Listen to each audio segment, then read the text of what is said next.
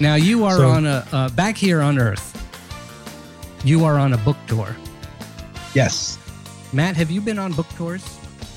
Uh, I have not. Oh. Um, uh, I uh, just sit trying in to my get Matt office. a better agent. I'm trying to get Matt a better agent. right. Yeah.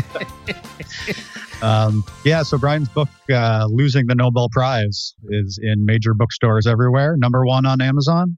Yeah, it was uh, it was ranked like that, uh, and then I think Michio Kaku re- regained the lead, and Oh, we've been in a we've been in a slugfest ever since. But um, There's two what there's two great what the ifs in in in um, the concept for your book. One, unfortunately, is not a what the if I lost the Nobel Prize, but you you you had some uh, personal experience with that through Yeah. through, through is it BICEP through BICEP yeah, and yeah, then so- but the the Mhm. other what the if which is great is what the if the prize were m- distributed more widely and you know describe so in, in this terms of what the if what is the world you imagine um, could Yeah, so happen if it was I things were asked myself- reformed?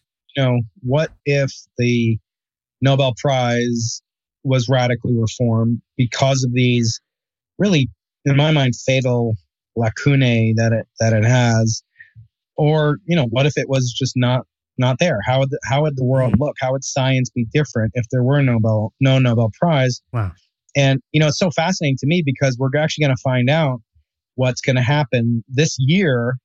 I couldn't have asked for better publicity, and I, owe the Swedish Royal Academy a, a lot of because of all the publicity they're giving my book. Um, but but in reality, the literature prize has been canceled by order of the King of Sweden Hmm. this year because of a dramatic uh, sex abuse scandal, financial crimes investigation going on, and so we're going to learn this year what happens if the Nobel Prize in Literature uh, were to be canceled. And I think we should take a very close look at that as physicists as well because there's no law of nature, there's no you know law of thermodynamics that says that the Nobel Prize will always be as prestigious as it is.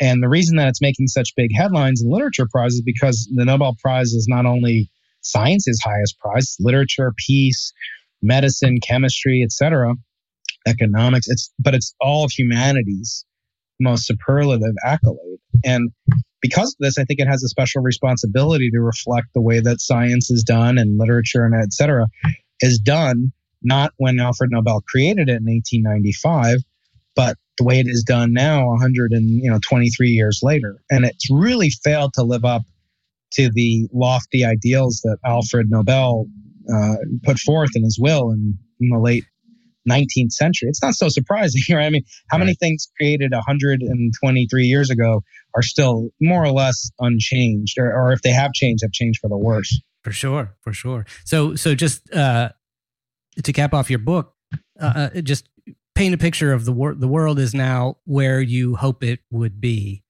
and what what does it look like? So I think that the world would go on just fine without the Nobel Prize. And in some sense, it might be even more uh, of a just world in, in, in the sense that it's really impossible for a prize to be anything but a way of kind of rewarding the base kind of human nature desire for credit and, and priority, kind of lower human emotions in some sense.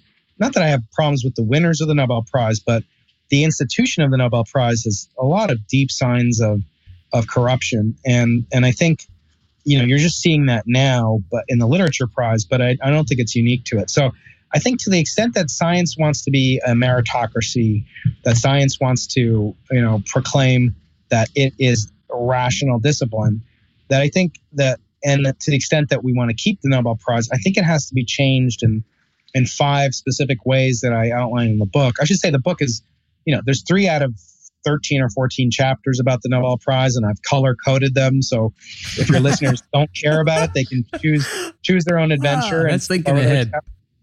yeah, but but if they do like it, then they can you know read those chapters, and and those chapters lay out five specific reforms to avoid the crucifixion of of the Church of Alfred Nobel, as I describe it Ooh. And- and I think that you know, just just as people are kind of reluctant to change their religion, you know, people are, ch- are reluctant to change their you know kind of idolatry of the Nobel Prize. So I, I think it'll be an uphill battle. I think it's really resonated, particularly with young scientists that that have, I think, the most at stake, which is which is when I talked to them and said, look, there are all these you know failures of the Nobel Prize to reflect how science is currently done, and and the way that it rewrites history. So Matt's a scholar of history and as well as science, and and I think when you look at the Nobel Prize, it has a way of rewriting how science was conducted.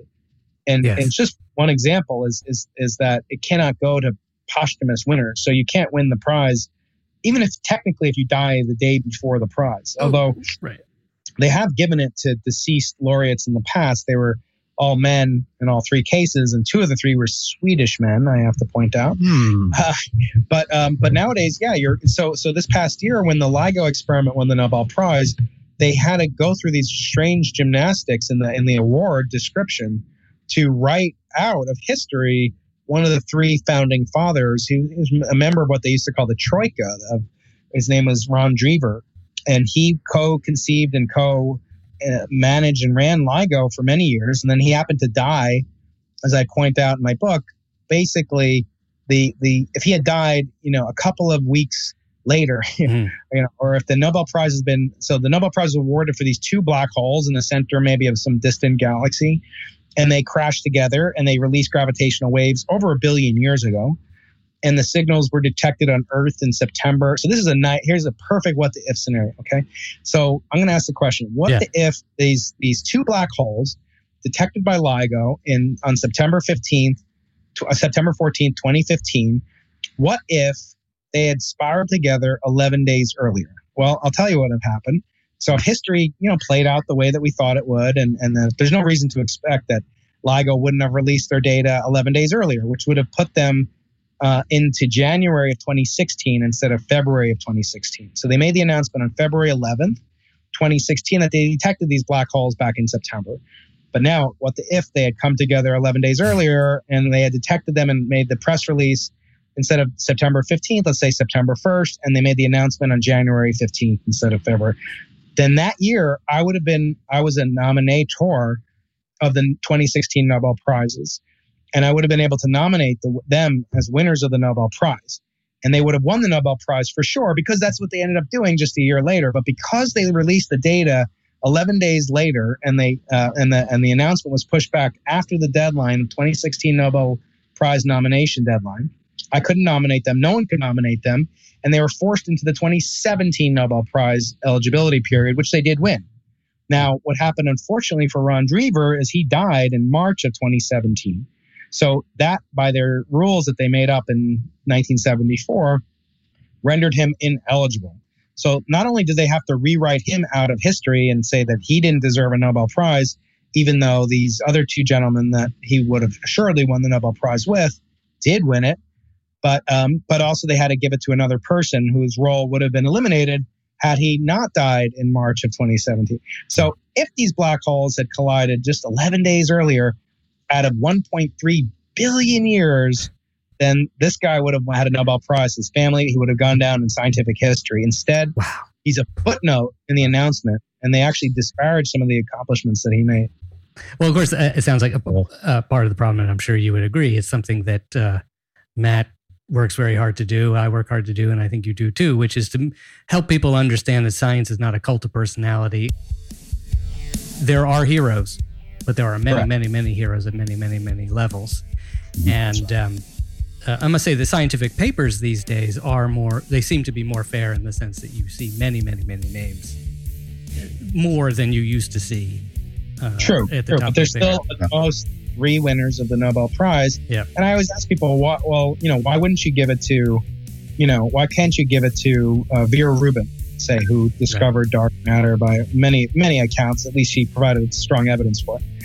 So why couldn't she win it? And then, you know, I could ask Matt, who's, you know, physics, uh, you know, as, as much of a physics scholar as anybody. And, you know, I'm sure as I've asked many people, well, because she's dead. And then I always ask, well, what law of thermodynamics says that? You know, it's like we treat the laws of the Nobel Prize. It's just like 500 white men in Sweden that make up these rules, and then we all cower before it. I just saw a play yesterday in San Diego about this Nobel Prize. It was, a, it was put on by our ethics in, in department here in San Diego, and it was about this Nobel aspirant who fudged some of his data, you know, theoretical, you know, I mean, uh, um, uh, a, a, fictional play, but but he, f- faked it all. And, and the one thing he wouldn't give up, his wife asked him to come clean about all sorts of things, including infidelity, and and he's willing to commit to that, but he's not willing to to admit that he falsified data because he would lose the Nobel Prize. And I say, you know, it's just it's just really kind of preposterous. Or another example is this this famous physicist uh, uh, uh, Donald Pines, I think is his first name. Anyway, he came up with the theory of superconductivity along with Bardeen, Cooper, and Schrieffer. And the obituary for him last weekend in the New York Times said, uh, said noted physicist, uh, accomplished physicist, um, had a successful career, although he didn't win a Nobel Prize. you never see that, like actor or you know, like you know, Hillary Clinton had a great, you know, although she wasn't president, you know, or or you could say, you know, uh, some some Oscar winner, you know, who didn't win or Oscar aspirant. Well, they were a good actor, but they didn't win. I mean, one person out of you know 150 million people can win Best Actor or Actress every year. So it's, it's like there's an there's an antimatter Nobel yes. Prize that is given out at the same time and is right, handed right. to us to an unfortunate elite group of people, uh, minorities uh, women, right. and um, the fourth Beatle, essentially. Yeah. Uh, mean, meanwhile, the two black holes got awards posthumously. I mean, they did. Yes, black holes did. That's right. Although one one did emerge, but I mean, I, you could ask one more what the if, and it would be, well, what what if they change? They they were a fair and just justly awarded. In other words, what if they gave it to people like Vera Rubin or to Ronald Drever? What what if? What would happen to the Nobel Prize? Nothing except it might slightly diminish a little bit of their prestige for the Nobel Committee. Yeah.